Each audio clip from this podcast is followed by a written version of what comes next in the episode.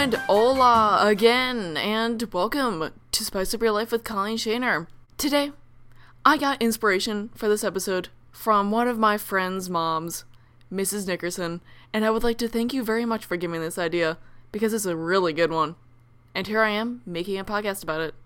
This episode is going to be all about how to see things from the upside. Now, this is a very good skill to have because in life, you can't be going around thinking about everything in a negative way or looking at things in a negative way because your life will not be enjoyable. So, in order to have a happy life, you need to look at things in a happy light. Wow, that's pretty good. You gotta see things from the upside. So, here are some tips in order to do that. First, you gotta realize that everything happens for a reason, and that just takes the edge right off.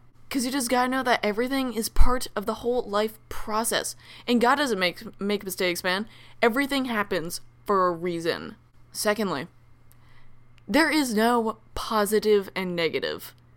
We make it that way, you know? We label things as positive and negative. Literally. Positive and negative is created by humans. There is nothing in the universe or nature that says something is positive or negative. It is the concept that was created by us. And you just gotta know that. So let's say somebody dies. You may think of that as negative, but it was their time to go. No matter how terrible and awful it is, and I know it's terrible and awful, but God made that happen for a reason. It was just their time to go. And yeah, it'll be hard to see the upside in that, but here, let's look at this. They are now in a better place. That's an upside.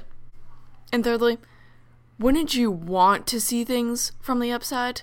You don't want to be going through life going, oh my god, all this sucks, everything's terrible. Like, no, you want to be happy. Just be happy. Just say to yourself, I don't want to be negative. I don't want that. So don't be. Don't be negative. Look at things from the bright side as much as you can and as often as you can. And I know sometimes it may be hard to see the bright side of situations, but that is where tip number one comes in that everything happens for a reason. And if you realize that, then you will see everything so much more clearly. Ah, well, so I believe that is all that I have for you today.